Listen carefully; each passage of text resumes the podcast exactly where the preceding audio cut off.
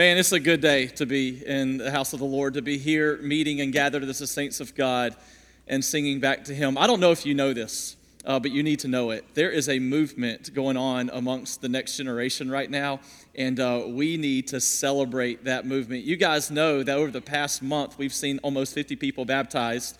A lot of those were students. So you put your hands together.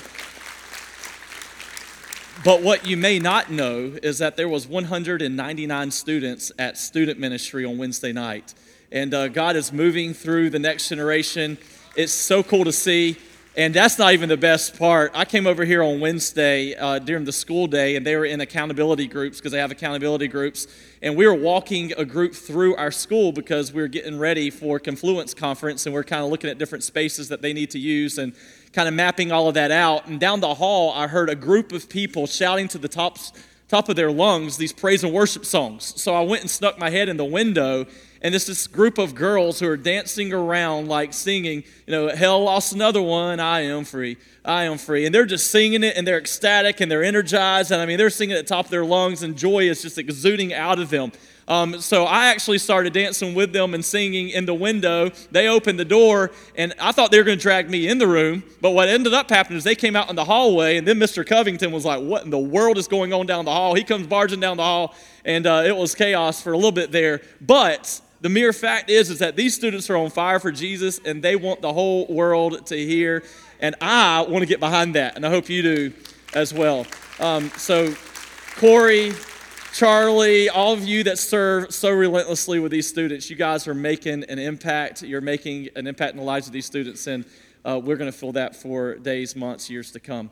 Um, we're going to begin a new series today.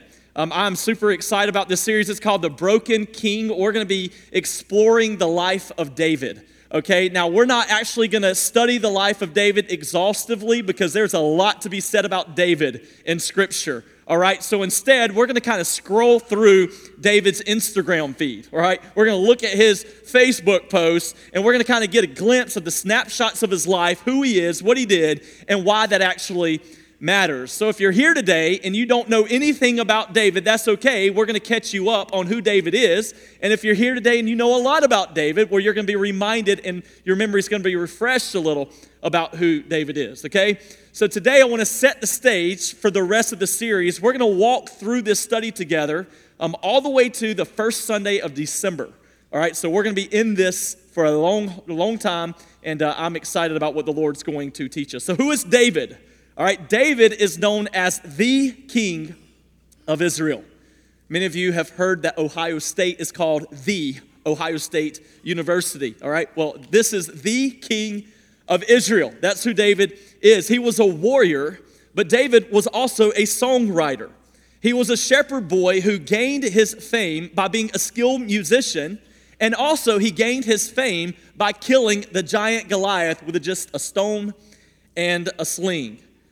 In fact, David is so popular that some of you in this room are still naming your kids after him. Okay? Of the 150 Psalms in your Bible, 73 to 75 of them were written by King David.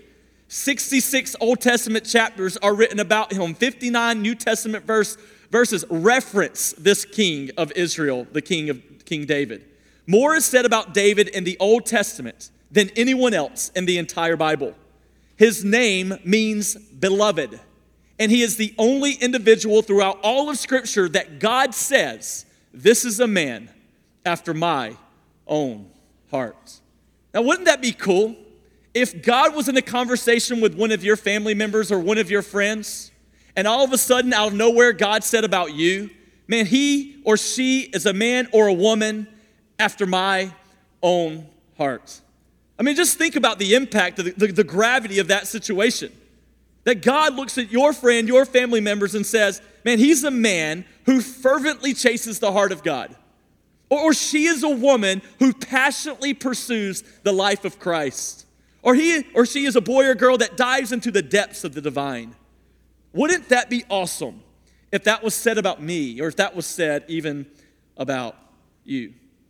But the question that we need to answer today is what drove J- David to chase after the heart of God? We know that he did.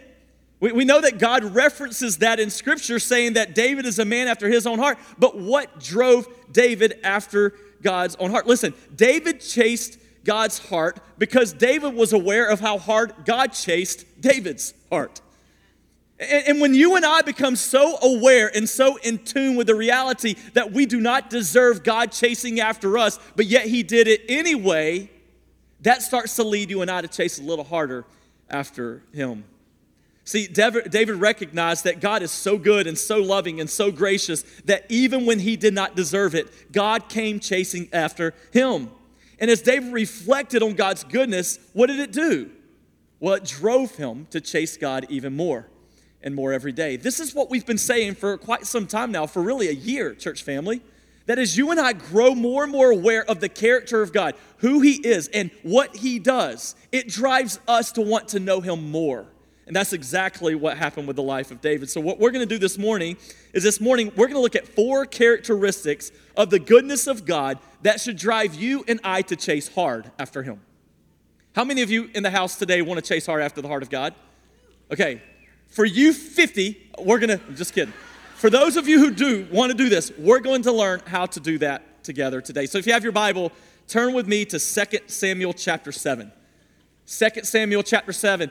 2 Samuel is the 10th book of the Old Testament, so you can start in Genesis, go 10 books to the right. You're going to find 2 Samuel, go to the 7th chapter. We're going to be in 2 Samuel chapter 7 today. Now, listen, we're going to be jumping into the middle of David's life. And you're probably thinking, well, I thought we were going to spend all this time exploring this character. We are, but we're going to start in the middle of his life today, and then we're going to go back next week, all right? And then we're going to cover the course of his life, and we're going to end in Matthew chapter 1, verse 1 at the very end of this in December. So that's where we're headed. So we're going backwards next week.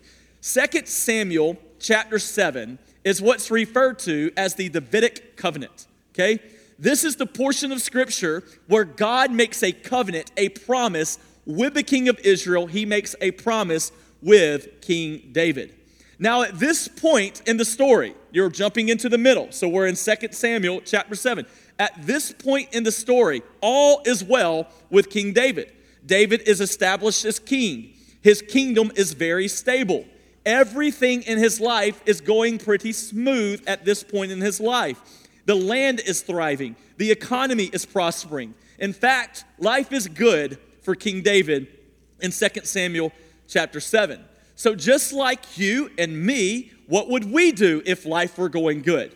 Well, we would kick back and relax a little bit. We start to coast a little bit when life is going good. And that's exactly what King David is doing here in 2 Samuel chapter 7. All right, so there's four characteristics of the goodness of God that I believe will drive you and I to chase harder after him. The first thing that I want you to see this morning is this God is a God of amazing grace. The God that you and I serve, the God of David, the God that you and I worship every single Sunday, this is a God of amazing grace. Look at verse 1. It says this in 2 Samuel chapter 7, verse 1. Now, when the king lived in his house, talking about David, and the Lord had given him rest from all of his surrounding enemies, I told you everything was going well in the life of David at this point. The king said to Nathan the prophet, See now, I dwell in a house of cedar, but the ark of God dwells in a tent. Could stop there. So here you got King David and he's sitting on the porch with his pastor, Nathan. It's essentially what Nathan was. Nathan served in many ways as a spiritual mentor, if not a pastor, to the king.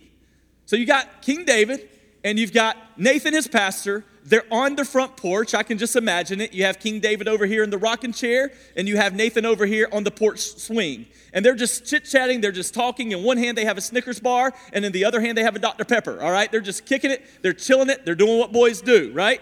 And then all of a sudden, the conversation gets a little quiet. And Nathan looks at David, and Nathan can tell that David is thinking something pretty deeply.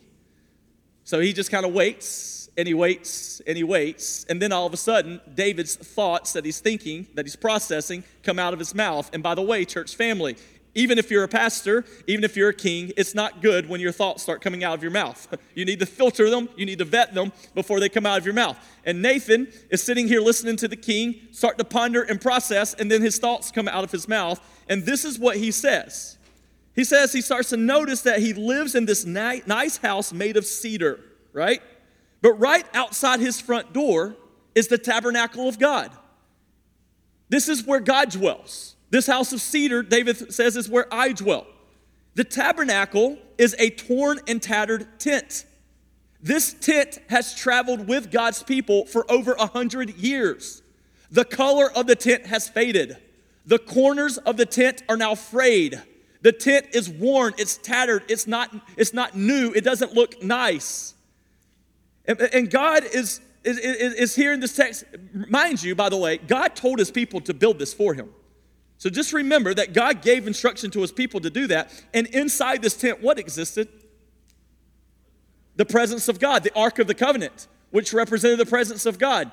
So, so here's what David is thinking David knew something's not right about this picture. And maybe you already picked up on it.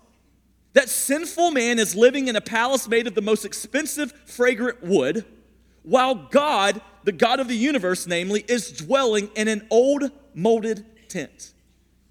And David is wrestling with this and he's thinking out loud, how can this be? Like, how can this be that here I am, the king, a worldly king, a secular king, a king who, who follows God nonetheless, but still I'm not God. I'm dwelling in this nice house while right outside my front door is the very creator and sustainer of the universe. And he's dwelling in an old, molded, torn up tent. And then Nathan responds like a typical pastor in verse 3. He says, Go do all that is in your heart, for the Lord is with you. Now, I don't want to be too harsh on Nathan here, okay? But it doesn't matter if you're at this church or another church. If your pastor tells you to follow your heart, you better check it. you better check. Like, your heart is deceitfully wicked. No man can know it. And sometimes your heart will mislead you and misguide you, and it will lead you to the wrong place at the wrong time, right? Now, Nathan did know that David followed God. And Nathan did know that the God of the universe was the one who occupied the throne of David's heart. So it was okay for Nathan to say, hey, this is what your heart feels like it needs to do, then follow that, like do that. And that's essentially kind of what he's saying here. And this is where things get real interesting. Go look at verse 4. It says, But that same night, the word of the Lord came to Nathan. Essentially, God was coming to Nathan and say, Hey, remember the advice you gave David earlier? Well, you need to go back and you need to correct it. Verse 5 Go and tell my servant David, Thus says the Lord, Would you build me a house to dwell in? That's not God's way of saying, Hey, David, will you build me a house to dwell in? That's God's way of saying, Who are you to build me a house to go and dwell in? So, what God is doing here for David is he's rejecting David's idea. Though David's idea was rooted in good intentions, though it came from a pure heart, God is still nonetheless rejecting David's idea. He is telling David to spare himself the trouble of building him anything. See, David wanted to build God a house, a house for God to dwell in, but God now is rejecting that plan. You need to understand the historical context of what's going on so that you can really kind of dive into the depths of the story. This is what's happening, okay? In these days, the people of the land would build their king an elaborate palace. That's what they would do. The beauty of the palace is what made the king famous in the land. This is exactly what was done for David. King Hiram of Tyre built David a palace. He built it in a big and beautiful way so that David's fame would spread throughout the land. And those of you going to Israel with me, you're going to see that they built big, elaborate palaces for their kings because they wanted their kings to be famous throughout all of the land. But when David wants to do this for God, the one true God, what does God do? God rejects it. He rejects it. Why does God reject this? If this is from a pure heart, if, if David's motives are pure, why would God reject? You, have you ever heard, hey, don't rob someone of their blessing?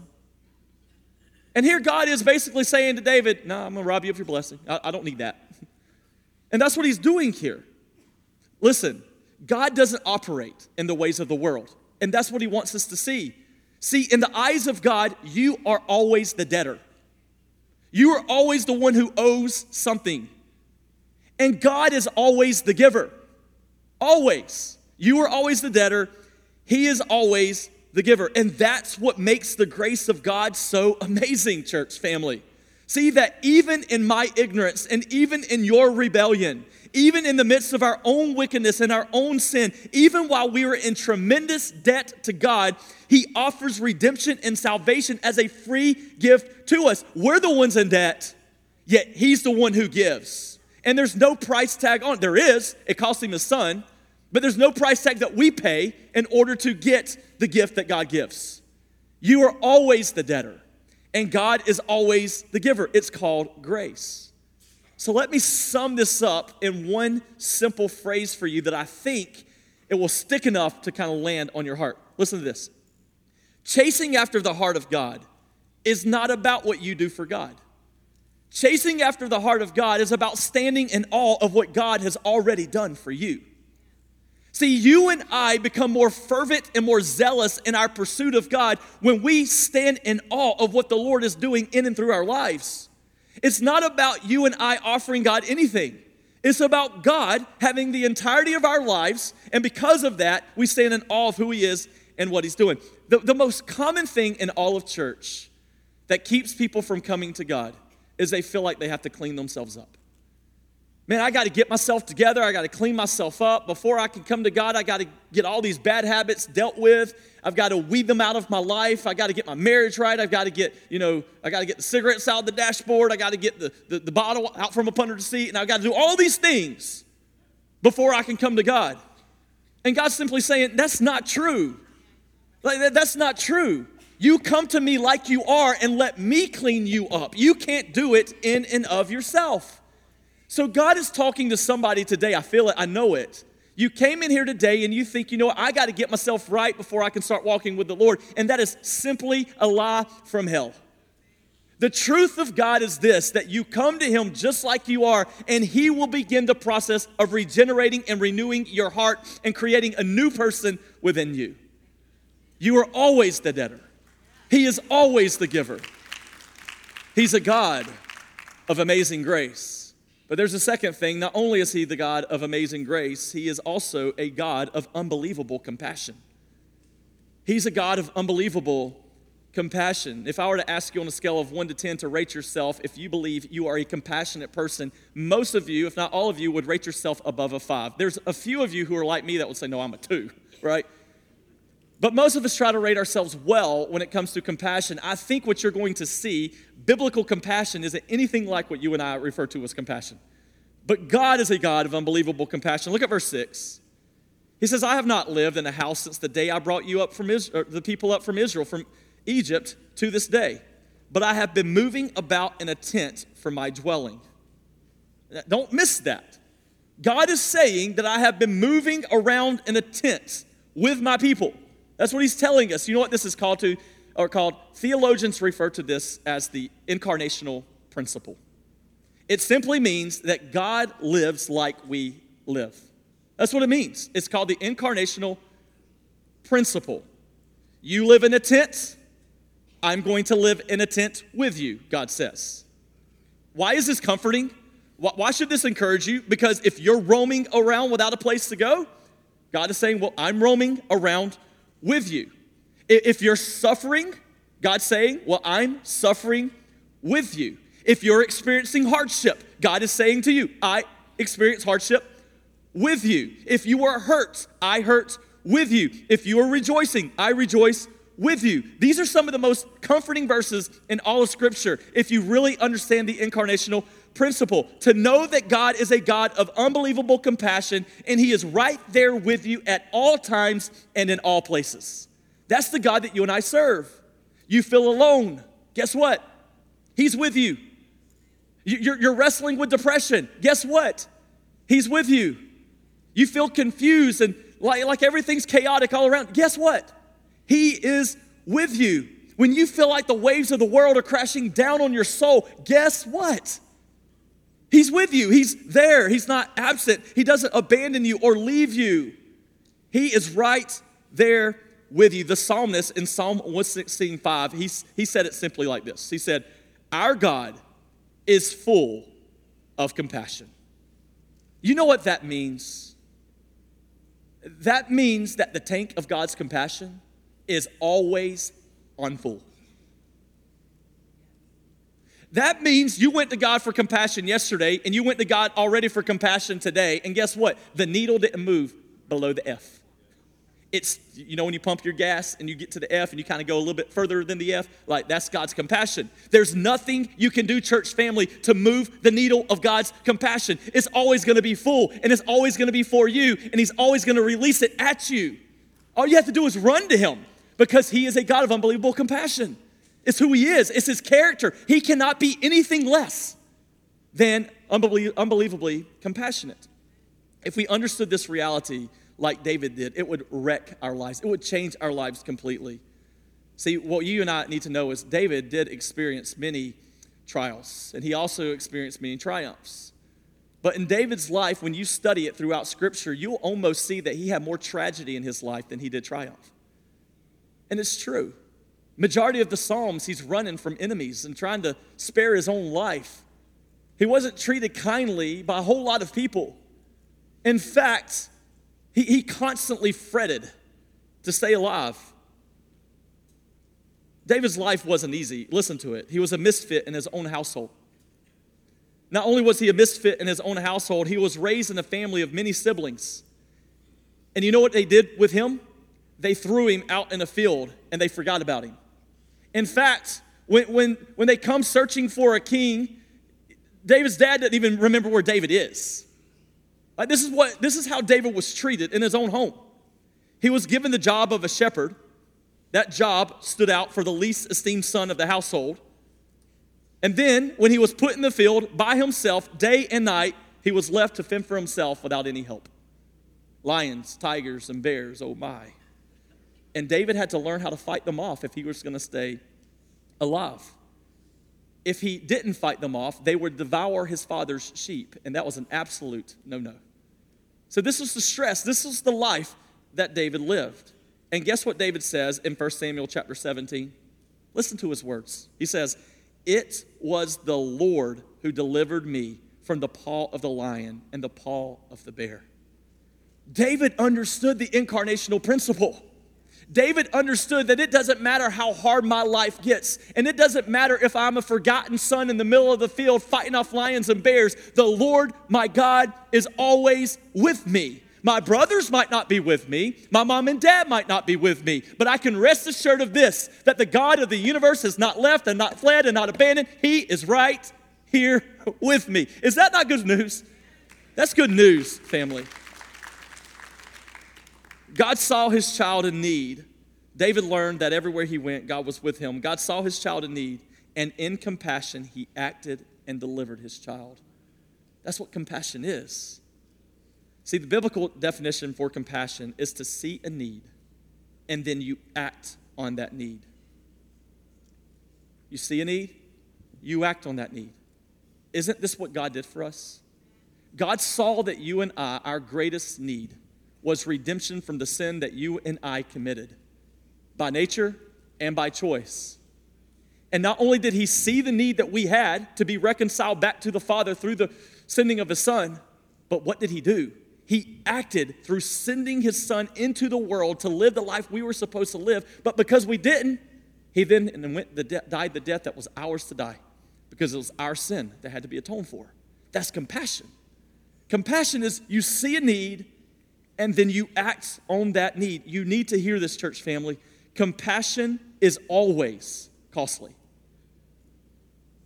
Compassion is always costly. It will cost you your time, it will cost you your effort, it will cost you your financial resources. It's more than passing a granola bar out the window of your car to the man that's homeless at Target. Compassion is much more than that. Compassion is much more than putting a, a, post on Facebook that pulls at people's heartstrings about something good that you did for someone else. It is much more than that. It sees the deepest need and then it acts on that deep need. What is the deepest need of all of humanity? It's to be reconciled back to God. The deepest need of all of humanity is that somebody, something, atones for the sin that you and I have committed. Or if not, then we're going to forever be separated from God in a literal place called hell for all eternity. So, the deepest need that I have and the deepest need that you have apart from God is that that sin would be atoned for. And God saw that. And in compassion, He moved because of that. He sent Jesus for us. Listen, you have a neighbor, and the deepest need of your neighbor is that they know Christ.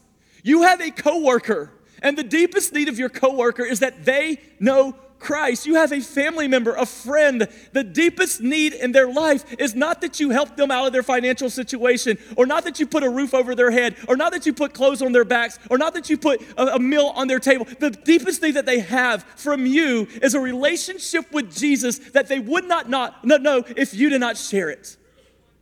And if we are people of compassion, we will see the deepest need of their heart. And like God, we'll move towards that need and we'll meet it. And we'll share with them the good news of the gospel of Jesus Christ. So, my question to you again, if you rated yourself one to 10, do you really consider yourself to be a person of unbelievable compassion? I mean, do you love like that? Do you live like that? Or do people just annoy you and you try to steer clear from them at all cost? You know, the person you're trying to steer clear from is maybe the one person who needs Jesus the most. And church, it's time for us as a church. We, my friend, um, one of our city councilmen, Mr. Elton Alexander, is up here. He's joining us for our service today. And you know, we, we sit in these meetings. We sat in one this past week, and we talked about um, some of the crime that's in our community. And we have a great community, a great community. And actually, crime has gone down, which is a, a significant thing. I'm talking specifically about Stockbridge. And, and when, you, when you look at it and you ask these questions, well, what solves crime? You know what we concluded? When the church is the church in our neighborhoods, crime decreases. When more people come to know Jesus and their hearts are regenerated by the gospel of Jesus Christ, guess what? Crime is dealt with. And, guys, we can't sit here and complain at statistics on our computer screen or even on our TV screen that are being shot at us every single day if you and I are not going to move with unbelievable compassion and do something about it. You are the answer to our city's greatest need and that is the gospel. And that's why I love our church, because we're committed to making that happen. Well, God continues in verse 7. Um, we got to move. God, God continues in verse 7 by saying to David, and this is my paraphrase He says, David, you've never heard me complain one time about the tent that I'm dwelling in. You haven't heard me complain about that. Why are you trying to fix a problem that's not really a problem? I'm completely content and satisfied where I'm at. That's what he's saying. And he says, like, why would you even build me a house made of cedar anyway? I mean, isn't cedar made for rabbits and gerbils? It's not made for me. Essentially, is what he says in verse 7. God isn't worried about the earthly accommodations. Why? Why do you think God's not worried about earthly accommodations? Well, it's because he has already seen his heavenly home. When God left heaven, Jesus left heaven to this earth, he didn't care about what kind of shack he lived in. He knew the mansion that was stored for him in glory. Like he knew that he was only passing through. He was here for a little while, but he was going to live there forever. And he mattered and what mattered most to him was what, where he was going to live forever, right? Like this is just temporary. Verse 8. Now therefore thus you shall say to my servant David, Thus says the Lord of hosts, watch this. I took you from the pasture, from following the sheep, that you should be prince over my people Israel. Verse 9. And watch, I have been with you wherever you went and have cut off all your enemies from before you. Watch. And I will make for you a great name, like the name of the great uh, ones of the earth. Verse 10, here it goes again. And I will appoint a place for my people. Jump down to verse 11 from that time, or from the time that I appoint judges over my people Israel, watch, and I will give you rest from all your enemies. Moreover, the Lord declares to you that the Lord will make you a house. you can think you're going to make me one, but the Lord's like, no, I'm going to make you one instead. Do you see what's happening here? The emphasis of all of these verses, it's not on David. The emphasis of these verses, they're on God. He's reminding David, it's not about what you can do for me. It's about what I can do for you. You are always the debtor, I am always the giver. Listen, this is David's biography. And David is not the main character of his own story. I don't know what your life looks like, but what I do know is you're not the main character of your own story either. God is. God is writing the story. Your story and my story, it just fits within God's story. And that's what he's showing David here. God is putting David in the background of this story so that he can be, so that God can be at center stage. God says, There's not enough room for you and me to share the spotlight. I'm gonna share the spotlight. This is why we live for God's glory, not our own. There's not enough room for you and God to share the spotlight. God has to be in the spotlight. Like we have to worship Him and adore Him and esteem Him and keep the spotlight well on Him. Why? Because He is showing us that He's a God of unbelievable compassion. He is a God of beautiful, gorgeous love. He came to dwell with the people of Israel, but he did so as a pilgrim in a tent for the sake of their redemption. Again, because God understood this isn't my home. This isn't my home. He's a God of unbelievable compassion. Chasing after the heart of God is not about what you can do for God, it's about standing in awe of what God has already done for you. There's a third thing it's this He is a God who keeps His promises. He's a God of amazing grace, He's a God of unbelievable compassion, and He's a promise keeping God. He's a God who keeps His promises. Verse 12 When your days are fulfilled and you die, or you lie down and you're with your fathers, I will raise up your offspring after, after you. Who shall come from your body? and I will establish this kingdom. So he's saying, out of the lineage of David will come a son. That's what he's telling him here. Verse 13, he shall build a house for my name, and I will establish the throne of his kingdom. How long? Forever. This is a two part answer to this question, okay? God's making a promise to David that his kingdom will live forever. Well, who's the son? Well, on one hand, right? On one hand, the son is Solomon. That's who's going to follow David, his literal son, and he's going to continue the, the kingdom that David had already started. But as we just mentioned, there's a more ultimate meaning here. He's saying that through the line of David would come a capital S son. That's the Son of God, Jesus Christ, the long awaited and much anticipated Messiah. The throne of David would eventually come to an end, but God is saying the throne of God will live forever. Verse 14 I will be to him a father, and he shall be to me a son. When he commits iniquity, hope, son commits iniquity. We just talked about Jesus. Store that.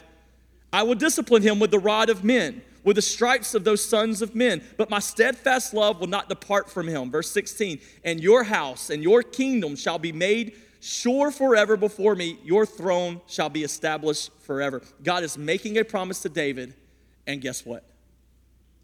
He keeps it. He keeps it. See, this son, Jesus, would never commit a sin. You know that. However, he would endure the penalty of sin. As Isaiah says in Isaiah 53, surely he has borne our grief and carried our sorrows. Yet we esteem him stricken, smitten by God, and afflicted. But he was pierced for whose transgressions? Our transgressions. He was crushed for whose iniquities? Our iniquities. Upon him was the chastisement that brought who peace? Us peace. And with his wounds, who are healed? We are healed. Not just me healed and not just you healed. The church of God is healed through the wounds of Christ the Son. All we like sheep have gone astray. Each one of us in this room, we have all turned our own way, every one of us, and the Lord has laid upon him the iniquity of uh, us all. That's the beauty of the gospel. And because Jesus died for me, and because Jesus died as me, this assures us that God's steadfast love will never end because He's a God who always keeps His promises. He's a promise keeping God. What's your point? God promised David that He's building a kingdom that will last forever. What kind of kingdom? This is an eternal kingdom. The real question on the table today is do you belong to the eternal kingdom? Are you in? Have you turned over and surrendered every aspect of your life to the lordship of Christ? Have you surrendered even your political ideas to the lordship of Christ? Have you surrendered everything to God's ownership? Jesus has done everything necessary for you to be a part of it. He died so that you could be a part of it, but you must decide if you will continue to chase the pleasures of this world or if you will surrender to Him and begin to chase after the heart of God. You know the most beautiful part of all of this, though? Is that if you are a child of God, He wants to use you to build His kingdom. You have a role to play in continuing to build the kingdom of God. And that is to lead men and women and neighbors and coworkers and the nations to the Lord Jesus Christ. So he is a God who keeps his promises. And this is how we're going to end this morning. He's a God of miraculous greatness. He's a God of miraculous greatness, and this will be quick. It says this in verse 21 Because of your promise and according to your own heart, you have brought out uh, about all this greatness to make your servant know it. I love this. David started this conversation wanting to go build for God, right? He ends this conversation by basking in humble adoration before God. And he says in verse 21, 22, he says, Therefore you are great, O Lord God, for there is none like you, and there is no God beside you, according to all that we have heard with our ears. Church, let that be the declaration of your heart this week. Therefore you are great, O Lord. For there is none like you, and there is no God besides you, according to all that we have heard with our ears. Verse 23 And who is like your people Israel, the one nation on earth whom God went to redeem to be his people? Listen, making himself a name and doing for them great and awesome things by driving out before your people, whom you redeemed for yourself from Egypt, a nation and its gods. And in verse 26, he ends like this And your name will be magnified forever. That's the beauty of this God. These are some powerful words here. Your name will be magnified forever. You are great, old God. There's none like you, and there's no God besides you. You make a name for yourself, O Lord. Listen, the watching world isn't supposed to look at the Christian and marvel at the things that the Christian are doing for God. The watching world is supposed to look at the Christian and marvel at the things that God is doing for the Christian. When Henry County and its citizens looks at Eagles Landing, it shouldn't be, oh man, look at all the things Eagles Landing's doing for God. No, it should be, look at all the things that the people at Eagles Landing that God is doing for them. This is a good God who gives good gifts to his children. And as a good God gives good gifts, guess what happens in the heart of his children? They stand in high school hallways and classrooms and they sing to the top of their lungs, Hell has lost another one. I am free. I am free. And guess what? I don't want that to be boxed into the classroom. I want to bring that into the halls and take that into the streets until the whole county hears the good news of the gospel of Jesus. The same gospel that saves me can save them because there's no one outside the reach of God's hand. And this morning, there are two simple ways I think you and I can respond. First, if you don't know Jesus, today is the day. He is a good God and He is chasing hard after your heart, and you'll only start chasing after Him when you recognize how hard He's chased after you. And then the second thing is this if you are a child of God, let's get on our face before Him and thank Him for the movement that He's doing amongst these young people. Let's thank Him for the movement that He's doing amongst our church. Let's thank him for all the souls that have come to know Jesus and have went through those waters of baptism and we're going to see even more in the coming weeks. And let's say, God, listen, unless you show up, I don't want to be there. Unless you show up, I don't want anything to do with it. And when we gather together as the saints on Sunday and we scatter throughout the week, let's make sure that there is one anthem and one song that we're singing. Holy, holy, Holy is the Lord God Almighty. The whole earth is full of His glory. And if the whole earth is full of His glory, then every home and every neighborhood and every family and every street needs to be full of the glory of God. And it's our job, unless we go. How will they know? How will they know? It's our job to take the gospel to those who need it most.